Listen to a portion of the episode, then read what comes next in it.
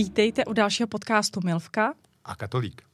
Dneska tady máme koně, konkrétně frýského koně. Je to kuň klidného temperamentu a hrdého vzezření. Má vždycky černou barvu a používá se k ceremoniálním účelům. Abychom našeho hosta ale představili kompletně, musíme říct, že je to i člověk. Máme tady asi nejznámějšího českého lidského koně, Michala Altajra Valáška. Ahoj. Ahoj. Vítej, Altajre. Klidné, kli, klidný temperament. Já jsem o tobě spíš slyšela, že jsi hodně velký extrovert. Sedí to k tobě? A jsi opravdu frýský kůň? No, ono je to trošičku složitější. Já když jsem před těmi více lety, než eh, nakolik jsem se vzpomínat, s tím začínal, tak eh, veškeré jako vybavení a ty části kostýmu a tak dále, tak eh, se dali sehnat jenom v černé barvě. No a jaký je archetypální černý kůň? Samozřejmě frýzák, že jo? Eh, postupem času jsem zjistil, že se to ke mně úplně nehodí, že postrádám tu ladnost pohybu a ladné vzezření, jako mají ty frýsáci. Nazdal jsem, že mám blíž spíš k nějakým chladnokrevným koním, k nějakým takovým těm těžkým, tažným, uh, klidný temperament, extra. No, se to úplně nevylučuje. Uh, ono jako klidnost a temperament, kdy je, kdy je to potřeba? Mm-hmm. Podle potřeby. Mm-hmm. Takže ten nový typ koně je co? Jak jsi to přepsal? Nějaký chladěs obecně, prostě chladnokrevný kůň, těžký kůň do zápřahu. Mm-hmm. Takový ten typ, který jde a vy si s tím nějak poraďte, vy uhněte. To uhněte občas zahrnuje i středně vzrostlé stromy. Ty patříš k lidem, kteří si uh, rádi hrajou na zvířata. Uh, dělají to za účelem sexu? Jak to máš ty? Jak je to spojený se sexem? Může to být a nemusí. Někdo to má vyloženě prostě co by sexuální zálibu, někdo to má jako naprosto asexuální záležitost, eh, eh, prostě čistě animal roleplay, hraní na zvířata a může to být cokoliv mezi tím. Já zvládám obě ty polohy podle toho, kdy, jak, s kým, za jakých okolností, ale nemusí to být nutně sexuální záležitost. Uh-huh. A pro tebe konkrétně? Jak jsem říkal, Zvládáš někdy je, všechno. někdy není, záleží na okolnostech. Uh-huh. Tají se tě někdy lidi na to, jestli opravdu souloží s koněma, nebo jestli souloží s koněma? Ano, ptají se mě na to dost často. Odpověď je ne. Je jistý, podle mého názoru, ne úplně drobný rozdíl mezi hraju si na koně a šukám koně. Ne, nejsem zoofil. Takže bys ani nechtěl. Ani nechtěl, ano. Hlavně, opět, jako, i už jenom čistě technicky, jako vím, že takový lidé jsou, ale ne, nechtěl bych souložit s koněm, jako asi si nejsem jistý, jestli bych to přežil, a uh, kdybych já souložil toho koně, tak nevím, jestli by se to všiml. Jako nepochybně jsou lidi, kteří to nějakým způsobem realizují. Vím to, ale... Mně to přijde nebezpečný, že ti ten koň musí ublížit, když k němu půjdeš ze zadu a budeš s ním chtít ještě, no, no, do něj no. jako soupit. Tak ono záleží, záleží na tom, jako, jakou má povahu a jak je třeba jako vycvičený a vychovaný. Nepochybně se to dá udělat. Jako, jo? jako vím, že to lidi dělají. Okay. Jo, ale uh, jako asi by, aby, abych to nechtěl. Nikdy jsem to neskoušel, nikdy to nehodlám zkoušet, hmm. nějak mě to jako nepřitahuje. Takže to není mýtus, že to lidi dělají. Naopak je to... Není. Není to mýtus, lidi to dělají, ale uh, já s tím nemám osobní zkušenost ani touhu jí získat. Jasný. Co tebe konkrétně na, na koních jako bere? Uh, je to, je to třeba jako srst, nebo velikost, nebo vznešenost, nebo co, co, jako, co, co tě láká k tomu, že, že se rozhodl být zrovna kůň? To je trošičku komplikovanější, protože já jsem někdy v pubertě uh, přišel a nevím jak a nikdo neví, jak se takovéhle věci dějí, eh, k fetišismu, který se týká vlastně všeho kolem koní. Ne těch koní jako takových, ty mám rád zcela platonicky, ale uh, bere mě, vzrušuje mě to prostředí, prostředí kolem nich a jako věci s tím související. No a jako logickým krokem bylo stát se koněm. Eh, na mě to vlastně přišlo, a to si naprosto konkrétně pamatuju ten okamžik, eh, protože Eh, před mnoha a mnoha lety vycházel, nevím, jestli stále ještě vychází, ale vycházel stranický orgán nezávislé erotické iniciativy jménem Nejreport, takový porno, porno noviny. Oni to byly noviny, ne časopis, mm-hmm. nevím, jestli to ještě existuje. V každém případě můj otec to odebíral, byl předplatitelem, já jsem to četl, většina toho mě nezajímala, ale uh, Lenka Blažejová, dneska teda Lenka Křížová, asi služebně nejstarší česká profesionální domina, tak tam vydávala seriál Příběhy z mého studia. A jeden z těch příběhů se jmenoval Kůň a bylo to o, uh, bylo to o člověkovi, který přijel do jejího studia a chtěl, aby si z něj udělala koně. A to bylo poprvé, co jsem se s něčím takovým setkal, to bylo ještě dávno předtím, než existoval internet, nebo minimálně než já jsem k němu měl přístup. A já jsem si přečetl ten příběh, v hlavě se mi ozvalo hlasité cvak a řekl jsem, aha, tohle je zajímavý. No a od té doby jsem kůň. Jinak ta role koně mi vyhovuje, líbí se mi, protože uh, protože ono je to do jisté míry protiklad toho, jaký jsem ve skutečnosti. Já si hraju na, na něco, co doopravdy nejsem, mě to jako ne, reálně necharakterizuje, ale eh, právě to, že je to vlastně opak toho, jaký jsem v reálu, tak to je to, co mě na tom nějakým způsobem oslovuje. Odžíváš si tam svůj stín, prostě nějaký, nějaký jako... Asi by se to tak dalo formulovat. Aha. Fascinuje tě na tom ta koňskost, anebo vztah mezi člověkem a koněm? Ta, víš, ta interakce, já nevím, sedění na zádech, podřízenost. Dá se, dá se říct, že obojí. Aha. Jo, já to vnímám tak nějak globálně, celou tuhletu věc, takže obojí, protože na jednu stranu se mi líbí ta, ten pocit být koněm, a, lidským koněm, teda dvounohým koněm, a, na toho čtvernohýho mám takovou neúplně dobrou postavu, a uh, ta interakce člověka s koněm, tak ta je samozřejmě důležitá zase z toho, řekněme, jakoby DS hlediska, nebo... Kolik ti bylo, když jsi čet ten příběh? Hmm, kolik mi mohlo být? 15? Možná, mm-hmm. možná víc, možná mm. Takže to byl začátek tvého sexuálního života od začátku? To ne. Jsi to měl i promítlý do toho sexu? Uh, takhle. Jedny z mých vůbec nejranějších vzpomínek, a to si vůbec nepamatuju, kolik mi mohlo být, prostě pět let, čtyři roky, jsem jako ještě nechodil snad ani do školky, na tož do školy, tak uh, jsem měl prostě představy, uh, o kterých dneska vím, že se nějakým způsobem týkají sadomasochismu. Já jsem jako nikdy uh, normální, normální sexualitu vlastně neměl a neprožíval a nějak mě to úplně hmm. nebaví a přijde mi to dost nuda. Takže uh, jako od malička jsem byl úchyl, ale nevěděl jsem na co. A uh, vlastně pak jsem nějakou náhodou uh, skrzevá detektivky Ricka Francise, tak se mi to nějakým způsobem přepnulo do toho prostředí okolo koní, protože já netrvám na tom, že musím být kůň, já jako můžu hrát jakoukoliv roli v, v tomhle světě a uh, vlastně díky té Lence tehdy Blažejové, tak mě napadlo, že bych mohl být tím koněm. Mm-hmm. Takže můžeš hrát jakoukoliv roli, to znamená, že můžeš být třeba i žokej dejme tomu, nebo... Na žokeje nemám hmm. úplně tu správnou postavu, ale ano, můžu být ten hmm. člověk, který cvičí toho koně. Aha. Jo, jako dělám to, já jsem univerzální, já nejsem státní instituce, abych vyřadil 50% uchazečů z výběrového řízení pro nesplnění formálních požadavků. Takže mě je jedno, jestli jsem nahoře nebo dole, jestli přede mnou je kluk nebo holka, je mi to jedno. Mhm. Jasně, ty jsi zmiňoval ty sadomasochistické sklony a zároveň k tomu Dicku, Dicku Francosovi ještě máš co říct? No, um, já jsem přesvědčen o tom, že eh, jsem eh, vlastně tu svoji eh, úchylnou povahu nebo úchylnou část dokázal ne objevit, co ne, ale zaostřit právě díky Ricku Francisovi.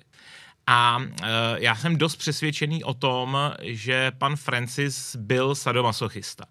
Až na to, že v době, ve které on působil prostě v té Anglii v polovině minulého století, tak to nebylo úplně jako společensky přijatelné to přiznat na plnou hubu. Nicméně to, co tam popisuje, tak uh, si myslím, že má k tomu sadomasochismu dost blízko. Ostatně v několika svých dílech jako explicitně mluví o sadomasochismu a i o takových tématech, jako je homosexualita a podobně a vyjadřuje se mnohem, mnohem tolerantněji, než eh, bylo v jeho zemi, v jeho době zvykem. Takže uh, si myslím, že to není úplně náhoda, ale samozřejmě zeptat se ho už nemůžeme, takže nechme jeho duši klid, ale uh, rozhodně ve mně to jako vzbudilo, vzbudilo to prozření nebo nasměrovalo mě to tímhle tím směrem. Taky jsem četl Dicka Francise a tohle jsem při svojí tuposti z něj ne, nedokázal vyčíst, ale je zajímavý a krásný, jak lidi čtou, jako, co všechno dokážou vyčíst uh, a co tam je pravděpodobně v těch textech. Hmm. To. Eh, když teda hraješ koně, je to vždycky ta podřízená role, a co konkrétně tě na tom bere? Ty máš eh, obrovský kostým, ve kterém je náročně existovat. Tak ten kostým to je, to je jenom na fotky Jo, t- ano, nedá se v tom existovat, přesně jak říkáš, nebo aspoň já v tom nedokážu to je existovat. ten masochismus. A, no, skoro, no. Jako, mě to úplně nebere masochisticky, ale je to hezký. Je to hezký, um, dá se v tom prostě dobře předvádět a dá se v tom dobře předvádět všude a nezavřou vás, když jako budete tam na Václaváku a tak. To jsem vyzkoušel, to je moje osobní zkušenost ale uh, není to úplně praktické a mě uh, spíš bere to, uh, jak to, to chování, než to, jak to vypadá. Ono, já jsem vlastně začal tím, uh, začal tím kostýmem, protože to je to, co člověka jako nejvíc zaujme samozřejmě, protože je to vidět, je to prostě jako ta koňská hlava a, a nějak, to, nějak to vypadá. To je to, co, to je to, co mě zaujalo jako první. Ale postupem času jsem zjistil, že vlastně to, co mě bere, tak je to právě chovat se jako kůň a to se nedá úplně skloubit s tím kostýmem, nebo aspoň mně se to hmm. nikdy nepovedlo. Uh, takže to vypadá o něco jako méně esteticky, zejména s přihlednutím k tomu, že u mě čím méně je toho země vidět, tím jsem hezčí a přitažlivější. Takže uh, asi to není tak hezké, ale za to je to mnohem zábavnější. Uh-huh, a je to záležitost ložnice? A jako ne, ne, není to záležitost ložnice, je to záležitost, eh, je, to je jako jeden z problémů s Ponyplay, jo, že na to potřebujete poměrně dost prostoru, uh, a poměrně dost vybavení. Já si říkám, že kdybych se narodil znovu, tak bych si vybral nějakou skladnější úchylku, třeba jehly. Jo, jako krabičku si člověk může dát do kapsy nebo něco takového. Um, takže ne, není to záležitost ložnice, nebo aspoň pro mě ne, protože mě moc nenapadá, že jako s koněm by se dalo dělat v ložnici, jo, takže uh-huh. uh, to tak, je součást tak, problému. Takže parkourové závodiště? Nebo, uh, ano, já teda les. jsem spíš do tahu, než, než do toho parkouru, ale jako ano, skákal jsem, skákal jsem parkour, skákal jsem překážky. A je to teda párová záležitost, když už to není jako v ložnici, nebo je to kolektivnější? Tak to záleží na vkusu každého soudruha. Uh, může to být jak párová, by se to dělá jako individuální záležitost, eh, ideálně jako buď to párová záležitost, nebo nějaká skupinová, podle toho, kolik lidí se podaří sejít a jak to ty lidi mají samozřejmě. Někdo uh-huh. to má jako jednak jednomu, někdo, eh, pro mě je to, já jsem jako dost exhibicionista, ostatně proto taky sedím tady, že jo, takže Um, já třeba se rád předvádím jako kůň a uh, tam samozřejmě to chce to mhm. obecenstvo. Mm-hmm. Jasně. A když je to třeba párová záležitost, tak ten druhý člověk, to je uh, taky kůň, převlečený za koně, ne kůň, ale převlečený za koně, nebo je to jezdec? Tak, Jak to jako prakticky? Uh, zase, jaký si to uděláš, takový to máš. Jak to máš? Ale obvyklý, obvyklý přístup je, že je tedy kůň a někdo, kdo je v roli toho člověka, uh, spíš než jezdec, protože oni antropomorfní koně se pod sedlo moc nehodí. Jo, ono jezdit na, eh, jezdit na někom, kdo je fundamentálně člověk, ne, že by to bylo nemožné, ale není to úplně, eh, není to úplně jednoduché. Takže většinou se dělají všechny možné jiné věci. Eh, ten člověk může mít roli nějakého stájníka, stájnice, který se o toho koně stará, prostě ho nacajkuje, vyčistí, nacajkuje, nějakým způsobem o něj pečuje. Uh, můžou to být různé koňské aktivity, které nezahrnují to, že vám někdo sedí na hřbetě, takže počínaje prostě lonžování, někde práce v kruhu, uh, lonžování, uh, že se kůň připne na dlouhé vodítko, kterému se říká lonž, a okolo toho svého cvičitele nebo trenéra tak běhá v kruhu a má reagovat na nějaké pobídky, podněty, eh, kdy má měnit eh, vlastně ten styl kroku, krok, klust, sval, rychlost toho pohybu, měnit směr třeba a prostě reagovat na ty, na ty pokyny. A touhle, a to je, dejme tomu, jakoby předehra a tím se pak dostanete k nějakému jako aktu, mez, mez, nebo aktu, jak je, je no, tak jaký druh jako... aktu si představ... No samozřejmě, jako ano, může to tak být, na druhou stranu, jako ono to tak často není, protože není úplně běžné, aby vědci souložili s koňmi, takže někdo to dělá v, to, v tom antropomorfním provedení, někdo ne, mě to nebaví, mě obecně nebaví souložit, mě to přijde strašná nuda, takže, um, takže já to nedělám, ale jako ano, může k tomu dojít. Ty jsi říkal, že normální sex tě moc nebere, přesto máš děti. Jako to, to, uh, provozuješ tuhle věc, nebo jako seš častěji kůň, než častěji souložíš, pardon, že se tak No, vzhledem k tomu, že naposledy jsem souložil asi před sedmi lety, tak jsem rozhodně častěji kůň, než eh, bych provozoval tyto aktivity, které mě příliš neoslovují. Neoslovují tě to? Jako já jsem toho fyzicky schopen, což můžu dokázat, nebo minimálně jsem toho byl fyzicky schopen před šesti lety, ale, a můžu to dokázat, ale jako to, že jsem toho fyzicky schopen, ještě neznamená, že mě to jako nějak baví. To je skvělý, že jsi podcastu o sexu, to mě těší. Tak to... Vy jste si to vymysleli. Ne, to je super. Jako Sex je to, pestrej, že no pestrá, jasně. pestrá věc, no. Nehledě na to, že sex není jenom souložení. No ano, ano. My jsme se tě chtěli zeptat na tvůj kostým. Ty ho s sebou tady bohužel nemáš, ale eh, jak to vypadá? Eh, Určitě to je drahý vyrobit, možná si to vyrábíš sám. Já si to nevyrábím sám, eh, já na to mám lidi a ano, je to drahý. Když to spočítám, tak jako co jsem vrazil do, eh, co jsem vrazil do Ponyplay, tak je to ve výsledku víc, než kolik stálo moje auto. Eh, Dokonce, je to asi víc, než stály všechny moje auta dohromady. Jo, takže A teď jaký máš auta, ale? No, relativně levný. ne, ale v absolutních částkách myslím si, že jsem do toho dal tak jako 200 tisíc možná za ty léta. Uh, ale ono to není o tom vybavení. Jo? To je důležité říct, že uh, přestože to je jako nejviditelnější část celé té věci, tak jako na koníčka si můžeš hrát, aniž by si měla cokoliv. Můžeš zaimprovizovat, nebo si prostě můžeš koupit vybavení, který stojí jako řádu 100 koruny. Jo? To, že já jsem do toho vrazil dlouhé peníze, ještě neznamená, že to je povinné. Uh, Ostatně jako spoustu těch věcí, které jsem koupil, tak nakonec jsem zjistil, že nepotřebuju a nepoužívám. Ale řekněme, jsou dva nějaký takový jako režimy. Jeden je, když to má být krásné na fotky, takže mám nějakou kombinézu, katsuit, někdo má latexovou, třeba já latex nemám moc rád, navíc mi nepřijde moc praktický, protože nic nevydržím. Mm-hmm. Takže já mám jako neoprénovou kombinézu, klasický vlastně potápěčský neoprén a uh, mám teda svoji koňskou hlavu a mám postroj, který mi vyrobila kamarádka, taky kobila, uh, která pracuje s kůží a uh, který je navržený na to, aby se v něm opravdu dalo tahat. Jo, vlastně vymysleli jsme ho velmi jako pečlivě a sofistikovaně tak, abych se o něj opravdu mohl opřít, aby tam byly body, ke kterým lze něco jako připřáhnout, aby to bylo prostě ze silný kůže, něco to vydrželo a vím, že s tím utáhnu přes dvě tuny. Jo, takže mám, mám ten postroj a to je v podstatě jakoby základní vybavení, eh, když to má vypadat hezky.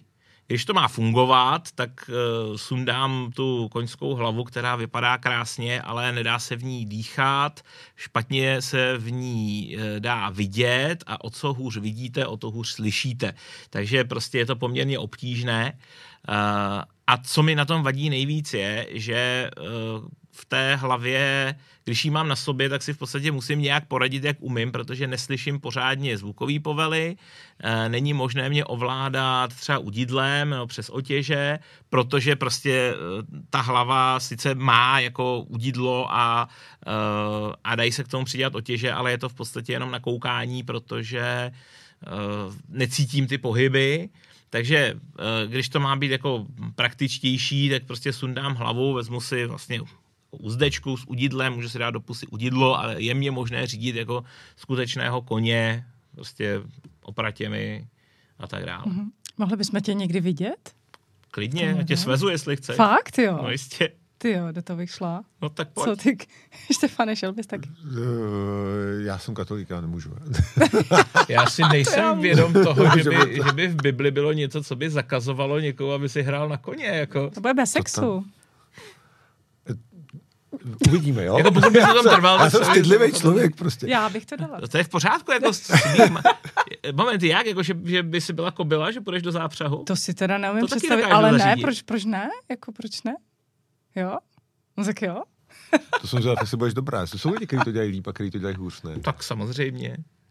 Všechno se dá dělat dobře nebo špatně. Dobrý, tak já si přečtu nějaký ty knížky, jo? Deka Francise. Pusto. OK, ty, těším se. Ty jsi v tom kostýmu prý přišel někdy na nějakou přednášku, jestli tím zaujal posluchače, je to tak? Co to bylo? Ne. uh, to, je, to je urban legend. Ne, nepřišel jsem v tom na žádnou přednášku, protože uh, uvaž, takhle, uvažoval jsem o tom. Uvažovali jsme o tom na, na jedné Microsoftí akci, ale nakonec jsme to nezrealizovali, protože ta hlava za prvé nemá mimiku, Takže prostě jako byste při té přednášce koukali na mrtvou masku, což je strašná nuda. E, druhá věc je, že mi v tom není rozumně, takže bychom museli dát nějak mikrofon jako do té masky, a byl by to problém zvukově, ale hlavně prostě by to, eh, by to uh, jako asi, asi byla nuda. To, co jsme udělali na jedné akci Microsoftí bylo, že jsme udělali jakoby souboj dem, že jsme měli připravený nějaká, nějaká dema, uh, udělali jsme souboj dem, a Štěpán Bechinský, který dělal nějaké bojové umění, tuším, že taekwondo nebo co, tak tam uh, na, na to pódium naběhl bosí v tom kimonu nebo prostě v nějaké té, té uniformě, já nevím, jak se tomu říká. Ono to není kimono, protože to, co, to, to je korejský, nějaký severokorejský taekwondo nebo něco takového říkal. Takže on tam naběhl bosí v tom kimonu a já jsem tam, uh, jako původně jsme uvažovali, že teda bych byl za toho koně, ale nakonec jsem teda jako měl akorát vysoký boty a nějaký kalhoty kožený a tohleto. Uh, vím, že to bylo zábavný pobíhat po pódiu v těch uh, vysokých uh, tvrdých botách vedle člověka, který je úplně bosej. Myslím si, že mi se nedolíbilo mnohem, méně, mnohem víc než Štěpánovi, takže to je asi jako od toho se ta Urban Legend vyvinula. A stejně budíš rozruch tím, že chodíš s tričkama Milu BDSM na Microsoftí akce a podobný věc, podobné akce? No, takhle, já mám od malička takovou zásadu, že odmítám nosit trička s nápisy, se kterými se nestotožňuju. Takže jako zásadní, když mám na sobě nějaký tričko, tak je to tričko, který jsem si buď to jako vyrobil nebo navrhla, nebo se nějakým způsobem týká toho, co dělám. Je to nějaké organizace, se kterou mám něco společného nebo, nebo něco takového. Um, a jako nevidím, nevidím moc důvod, proč bych nechodil v těch tričkách, ve kterých chodím normálně i na akce, na kterých přednáším. Nehledě na to, že teda na většině akcí jako přednášející dostanete jako tričko, které odpovídá dané akci a jako všichni mají stejný, aby je lidi poznali, jo, že, se, že je to přednášející, ale jako o mě všichni vědí, že jsem úchyl a co přesně jsem za úchyla a pokud to někomu vadí, tak to uh, buď to nedává najevo, anebo se mi vyhýbá, takže já myslím, že to je skvělá propagace těch tvých témat, eh, které nejsou úplně masový, takže mě to přijde já si, já si taky myslím, že jako je to dobře, nebo že mi to pomáhá, protože všichni vědí, že Valášek je Valák, že jsem kůň. Uh, jak říkám, pokud to někomu vadí, tak jako buď to to nedává najevo, nebo se o jeho existenci nikdy nedozvím. A ano, je, myslím si, že mi to hmm. pomáhá v tom, že jako si mě lidi pamatujou. Na druhou stranu mě si pamatují lidi, kteří nevědí, že jsem kůň. Takže kouzlo osobnosti. Hmm. Eh, jsi podle svých slov extrémní ex- exhibicionista, jo. Měl jsi to třeba jednodušší s tím přiznat to sobě nebo svý, svým okolí s nějakým coming outem uh, ohledně tohohle? Ví to tvoje rodina, že, že, že, že jsi kůň? Hmm, tak vzhledem k tomu, že mě mají na Facebooku, tak předpokládám, že ano, ale já, já přemýšlím, jako jestli jsem vůbec někdy prošel nějakým jako coming outem. Já jsem to jako v podstatě nikdy netajil zvlášť. Jo. Takže jsi přišel za tátou, nebo za, za, za, za rodičema, nebo za... A řekl jsi jim to, že, že chceš... No, jsem to neřekl, protože to nepotřebují vědět. Jako, jako nebyl, nebylo to tak, že, že bych jako přišel za někým a řekl tati nebo mami, já jsem kůň. Uh, to asi neudělá nikdo, protože to ne... Upřímně takhle, uh, moji, já jsem to jako nijak explicitně netajil, na druhou stranu mám úžasnou historku, uh, jak se moji rodiče oficiálně dozvěděli, že jsem úchyl. To bylo před mnoha lety, když zavřeli Pavla Opočenského za nějakého mravnostní delikty. Já jsem napsal z pozice tehdy teda vydavatele a šéfredaktora BDSM.cz článek do nějakých novin, teďka už nevím do kterých, do Lidovek nebo kde to nakonec vyšlo, netuším. A napsal jsem prostě nějaké povídání, kde jsem se toho Opočenského zastával, eh, v podstatě na základě toho, že byl obviněn z narušování jak, jaká je ta oficiální definice eh, poškozování mravní výchovy mládeže, že těžko lze eh, poškodit morální výchovu eh, byť teda nezletilé, ale profesionální prostitutky tím, že jako s ní budu dělat to, co profesionálně dělá. A vyšlo to v novinách a někdo teda pod mým plným jménem, protože já jsem vždycky všechno dělal pod svým plným jménem, tak eh, někdo ten článek jako červeně orámoval a hodilo mi rodičům do schránky, tak tehdy se jako oficiálně dozvěděli, eh, co je jejich synáček zač. Na druhou stranu já si myslím, že potom, co se mnou všechno prožili, tak to je taková třešnička na dortu. A v tom článku si popisoval, co děláš, jo? To SMK... Ne, ale jako popisoval jsem to z pozice prostě šéf-redaktora tehdy jako největšího a nejstaršího úchylného serveru v republice, takže Já už se ani nepamatuju, co jsem tam psal. A kolik ale... ti bylo? V kolika se dozvěděli? Tě bylo 18, 20, tak to už je 19. jedno. Tak to už si byl dospělej. Já jsem v 18 odešel z domu na druhý konec republiky na vejšku, takže Aha. A co třeba tvoje děti? Vědí, že, že jsi kůň? samozřejmě, že vědí, že jsem kůň, že že vozím, vozím ve vozejčku. Chtějí být taky koně? Ne, uh, moje dcera 11 letá, tak je vlkočka, kříženec vlka a kočky. To je máme asi, jako je to dáno tím, že máme doma dva kocoury a dva československý vlčáky. Takže uh, je vlkočka, můj syn teda zatím trvá na tom, že je člověk, ale je mu teprve v 6, tak uvidíme. Hmm. Hm, taky máme doma různé hry. Teď jsme měli kudlanku doma. Kudlanku. Uvidíme. hm, Je to fakt věrohodný, krásný. Proč ne? Ještě žena, takže jako dívka. To je ta lepší varianta. takže- No já se nebojím. Až kudla nějak. Ano, ano, ano. Hele, neřešil jsi někdy ty své sklony u odborníka? To znamená, nastal nějaký moment, kdyby ti to vadilo, překáželo ti to v životě? Asi ne, viď? Ne, já jako asi na jednu stranu, kdybych se nenarodil co by úchyl, tak by možná můj život byl o něco jednodušší. Na druhou stranu si myslím, že by byl podstatně méně zábavný. Jako, nicméně ne, jako nikdy jsem necítil potřebu uh, to řešit s nějakým odborníkem, uh, protože jako co řešit, to není problém, který bych měl řešit, to je nějaká jako součást mé osobnosti a uh, mě to jako nevadí. Je spoustu lidí, kteří si to nechtějí přiznat nebo bojují s tím, chtějí být normální, protože žijou třeba v jiné společnosti, nebo si to neumí tak uh, sami vysvětlit a nejsou tak extrovertní možná. Aby třeba ty své zážitky sdíleli. Já, ono navíc, jako tak ano, já jsem měl problém. Jo, měl jsem problém sám se sebou, nebylo to vždycky takhle sluníčkové. A, a zase trošičku jako vážněji je to vlastně důvod, proč, je to důvod, proč jsem, jak říkáš, extrovertní, proč dělám ty věci, které dělám. Ono dneska už to není tak aktuální. Ale v době, kdy mě bylo prostě těch 13, 15, nějakým způsobem se ve mně probouzela teda moje sexualita, včetně té sadomasochistické orientace. Tak v té době uh, vlastně bavíme se o uh, vlastně přelomu 80. 90. let, tak v té době nebyly vlastně dostupné žádné informace. Před rokem 89 vůbec, tam prostě jediné, co člověk viděl, tak byla seřezaná prdel v nepraktových vtipech. A uh, takže jako když jsem zjistil, že mě to nějakým způsobem bere, nějakým způsobem oslovuje, tak jsem o tom začal hledat informace a když se podíváte, nebo když jste se tehdy podívali na jako věci sadismus, masochismus, tak jste našli ty nejextrémnější případy. Kriminální případy, prostě Otýlii Vranskou rozřezanou a její nože v policejním muzeu. A samozřejmě ve chvíli, kdy vám je nějakých náct a máte jediné informace tohoto typu, tak si říkáte, to jsem jako opravdu já, tohle ze mě vyroste, Mhm. tohle jako, to je ta cesta, kterou se vydám.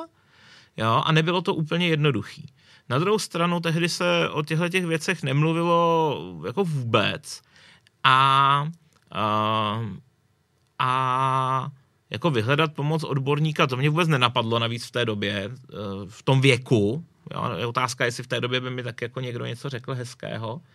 Takže jsem se s tím musel nějakým způsobem vyrovnat. Hodně mi pomohlo právě, když jsem přišel na internet, zjistil jsem už v těch dřevních dobách, že teda nejsem sám. Je to jeden z důvodů, proč eh, jsem založil BDSM.cz. Je to jeden z důvodů, proč jsem ochoten vlastně chodit do pořadu, jako je tenhle, proč o tom píšu články, proč se takhle projevuju, protože dneska už ta situace je mnohem lepší, dneska už jako to, to není, ale přesto si myslím, že je dobré, aby eh, se o tom mluvilo a třeba i občas trošku vážně, nejenom teda jako v podobě nějakých erotických povídek a erotických představ, ale, ale o tom, jak je to doopravdy, jak je to technicky. Jsi jeden z málo lidí, přemýšlím možná tady tří, já nevím, ale z nás tří, který byl přebalcovaný. Třeba to je to příjemný? Může to být příjemný i nepříjemný, záleží na tom, jak si to uděláš. Ve chvíli, kdy na tebe vezmu jemný kartáč a budu tě jemně a decentně hladit, tak ti to bude pravděpodobně příjemné. Ve chvíli, kdy na tebe vezmu tvrdý kartáč, rejžák, a začnu tě, začnu tě jako nepříjemným způsobem, eh, nepříjemným způsobem prostě kartáčovat, tak ti to může být nepříjemný, anebo taky příjemný, pokud jsi masochista. Můžeme to zkusit, uvidíme. Jo? Uh, pokud ti budu tímhle tím způsobem kartáčovat zadek, který máš právě seřezaný, tak to bude zase trošičku jiný uh, druh toho podnětu. Takže oni se všechny ty věci dají udělat příjemně i nepříjemně. Aha. Ve chvíli, kdy se k tobě budu chovat jako ke skutečnému koni, kterému nechci škodit, které, u kterého chci, jako, eh, aby, eh, aby mu to bylo, když to tak řeknu, pohodlné, tak to bude asi poměrně příjemná záležitost. Může ti to přijít třeba jako ponižující, uh, možná vzrušující, co ty víš, dokud to nevyzkoušíš, nikdy nevíš, ale uh, můžu to pojmout i takovým způsobem, že budeš v podstatě v roli jako týraného koně, že ti budu záměrně škodit, že prostě použiju takový prostředky, které ti budou nepříjemný a pak to bude jako dost masochistická záležitost. A potkal ses někdy s člověkem, který se jako by s tebou jako s koněm, kdo by, kdo by jako ke koni choval vošklivě, i když si nechtěl třeba? Ne, Byl to vždycky tak, jak jste si to navzájem přáli. v zásadě ano. Je těžký na tu tvoji kombinaci uh, se škůň a zároveň sadomasochista najít partnera? Partnerku? Tak jednoduché to není, ale není to neřešitelné. Máš nějaké koně eh, ze zahraničí, nějaké přespolzní? Znám, jako, znám spoustu lidí uh, na Ponypoli vlastně z celého světa. Ono zase těch lidí není tolik. Jo, ta, uh, to, ta množina lidí, kteří to jako dělají, tak není zase tak velká, uh, takže se tak nějak navzájem obecně známe a to i přes hraničně. Uh-huh. A je to pro tebe příjemný se mezi nima uh, sejít uh, mezi svými? Chodíte na Chybí pivo ti třeba? to? Počkej, Tak je mi to, na pivo nechodím, protože pivo nepiju, protože Jasně. jsem abstinent a jak jsem říkal, věci, na které se jiní musí ožrat, dělám střízlivý. Ale uh, jako jsou, jsou setkání, sejdeme se, když to, když to vyjde, jako ano. Jo. Není to tak, že by si se jenom mezi nima cítil svobodný. ne, to rozhodně ne. Ty to máš integrovaný, tuhle tu věc. Uh, ano, není, to, že bych problém. se jenom jako mezi svými cítil dobře, ne. Mhm, mhm, jasně.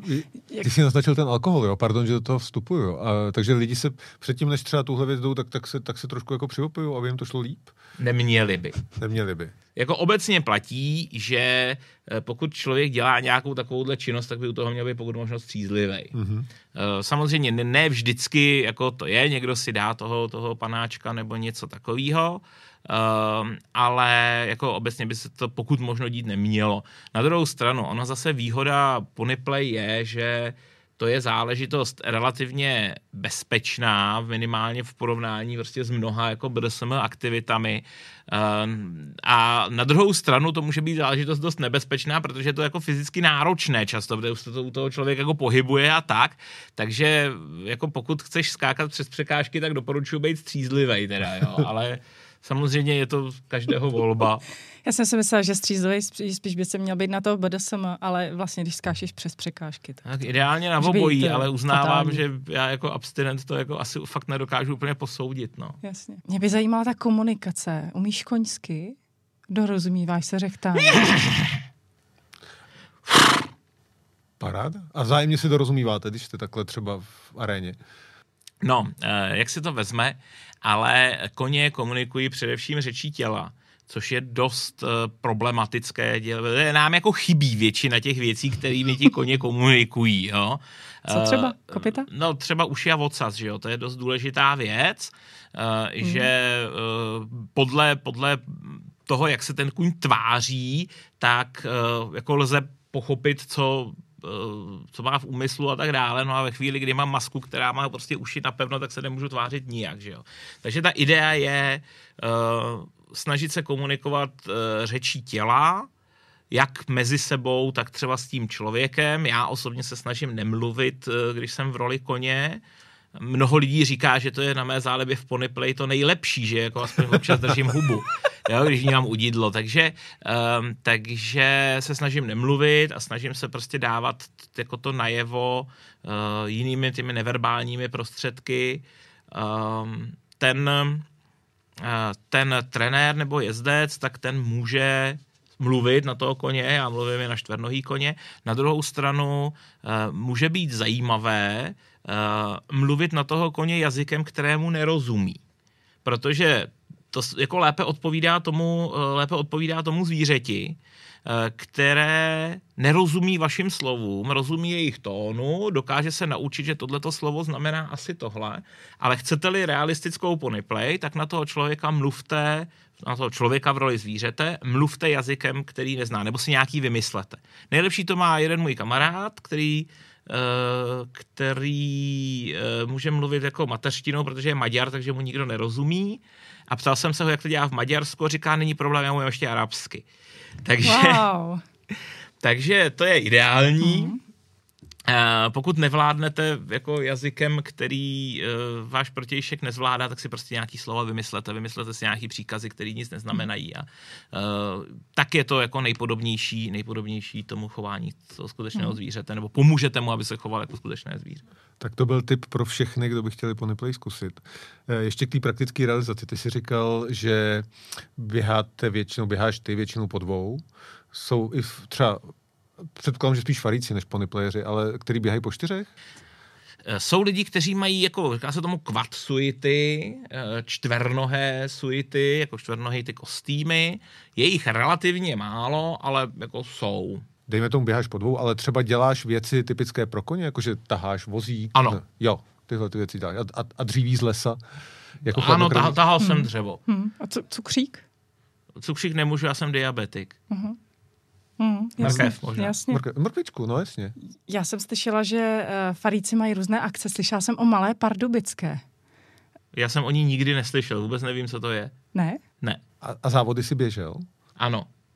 Ale ne velkou pardubickou. Ne velkou, malou pardubickou. Ani malou pardubickou. Ne, ne, ne. A, to, a to bylo v Kuchli? Nebo, nebo, nebo, nebo... Ne, to, vlastně všechny tyhle ty uh, akce jsme dělali v rámci nějakého většího BDSM srazu, uh-huh. nějakého výjezdního. A tam jsme prostě uspořádali jako závody, kterých se jako účastnili účastníci toho srazu.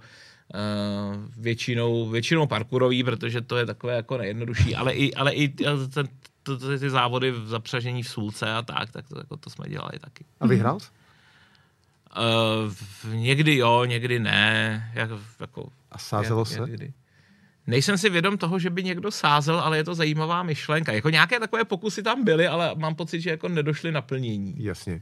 Já jsem právě slyšela, že skutečně malá pardubická se dělala někde, byl tam i vodní příkop, eh, byly tam i sásky, přišel tam někdo, kdo tam prodával nějaký popcorny. A, a no, korneta. Proč ne? To, to, to jsem nikdy neslyšel. Ale já jsem právě slyšela, že jsi tam byl, tak...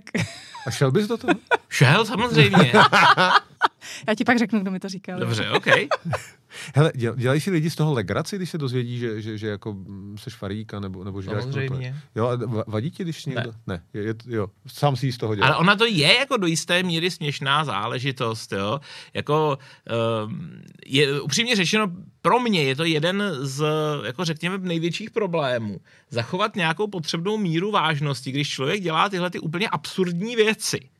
Jo, takže ano, je to, je to zábava, je to, je to prostě Uh, vůbec mě to nepřekvapuje, prostě ve chvíli, kdy vidíte člověka, který je navlečený do zvířecího kostýmu, tak to prostě je jako zábavná záležitost. Je to svým způsobem směšné, ano, je směšné, že se jako 40-letý chlap navlíkne do postroje a někoho tahá, někdo to tak, jako může to tak vnímat, těžko to může někomu vyčítat. Uh-huh. Propisuje se nějak tahle tvoje koňská identita do tvého každodenního života? Jakoby seš, nebo to striktně odděluješ od, jako, nebo ti to třeba pomáhá, protože se ptám tolikrát, jo, ale že se ti třeba pomáhá na úřadech, že jsi trošku kůň. No, jako že bych si líp rozuměl s úředním šimlem. Třeba.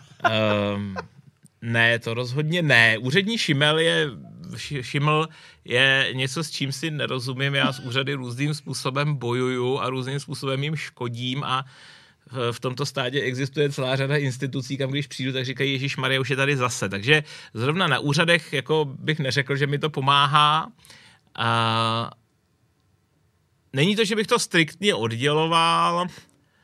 Ono, to částečně souvisí ještě i s jednou věcí. Já toho já toho koně beru mimo jiné jako svého avatara v kyberprostoru. Já tady teďka budu mluvit trošku jako uh, podivně, uh, protože kromě mnoha jiných věcí, jak mě zajímá i cyberpunk a, a klasické cyberpunkové dílo Snow Crash od Neila Stephensona, tak tam se vyskytuje metaverzum, ne to, co teďka vymýšlí Mark Zuckerberg, byť je to tím jako inspirováno zcela zjevně. A v tom metaverzu, v tom Snow Crashi, eh, nebo sníh se to jmenuje česky, tak tam vlastně každý, každá věc, každá osoba má v tom kyberprostoru, v tom metaverzu svého avatara, svoji nějakou projekci, která ho nějakým způsobem reprezentuje, což může být jako věrný obraz jeho fyzična, ale může to být i něco jiného, o čem si myslí, že ho reprezentuje lépe. Já jsem to tak nějak jako už před mnoha lety pobral tak, že ten kůň je můj avatar v kyberprostoru, byť teda k tomu Stephensonovu metaverzu to má dost daleko. Uh, takže uh, používám jako ty koňský maníry, že jako po různých instant messengerech na lidi řechtám a, a tak dále. A uh, vzhledem k tomu, že prostě u počítače trávím spoustu času, protože téměř všechno, co dělám, pokud to zrovna teda není jako nějaká konina, tak e, dělám prostřednictvím počítače. Takže se to vlastně jakoby, ano, propisuje do toho mého běžného života, protože to beru jako svého zástupce v kyberprostoru a komunikuju kybernetickými způsoby. Na Facebooku máš koňskýho, nebo jsi to ty? Na Facebooku mám civilní profilovku, ale mám tam, e, na které mi vypadá, říkají, že vypadám jak e, masový vrah ale uh, mám tam spoustu koňských fotek samozřejmě, jako...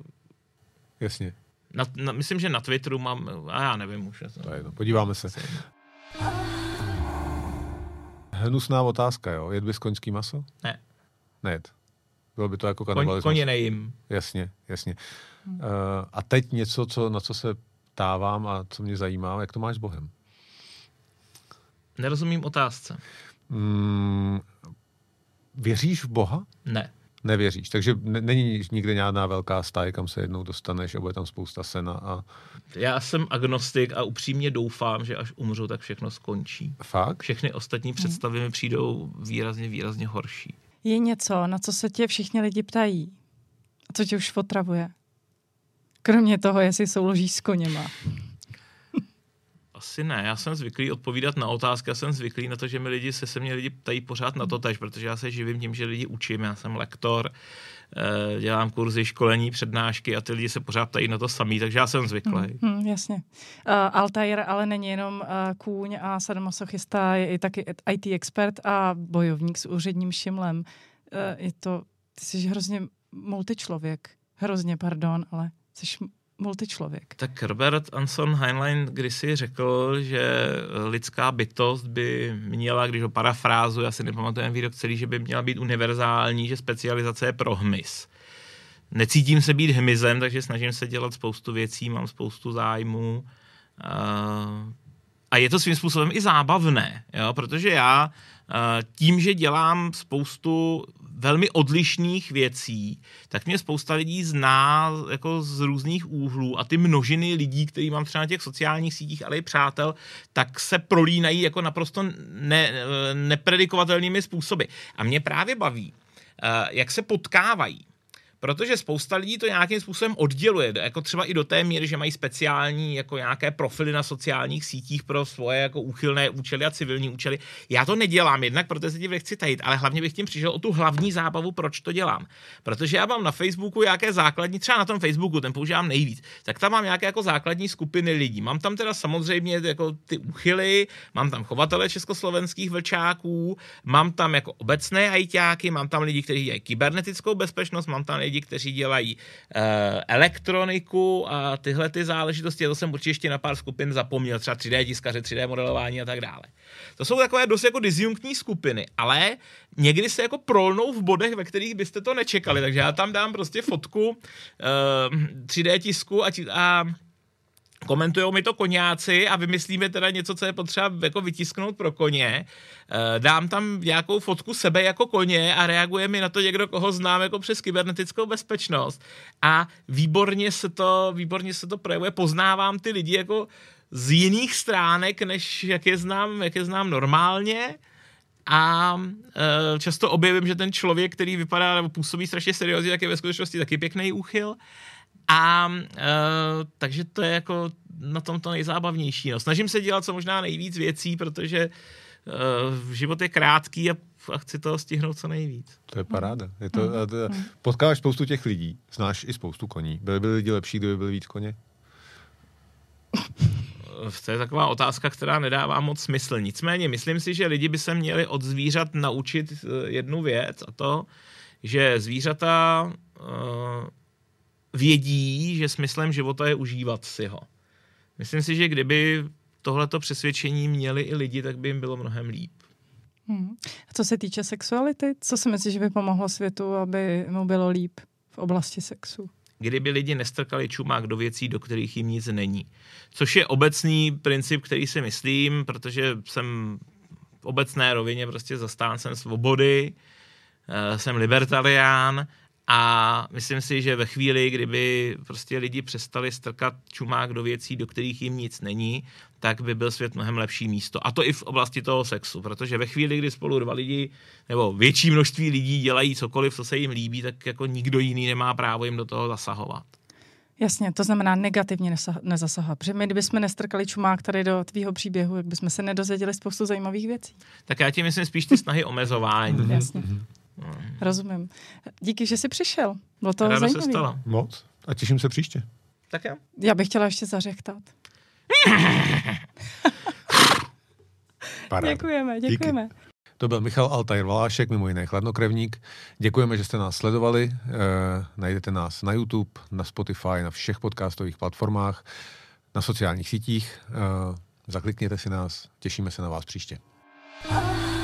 A co chystáme na příště? Prostě když chcete mít erekci nebo cítit sexuální vzrušení e, v pohlavních orgánech, tak bez toho, aniž by se tam dostala krev, to nejde. No a vy potřebujete nejenom, aby se vám ta krev dostala e, třeba do penisu, ale aby tam taky zůstala dostatečně dlouhou dobu. No a při některých e, problémech, to může být třeba problémy u lidí, kteří trpí cukrovkou, může být tady ten periferní oběh třeba narušen.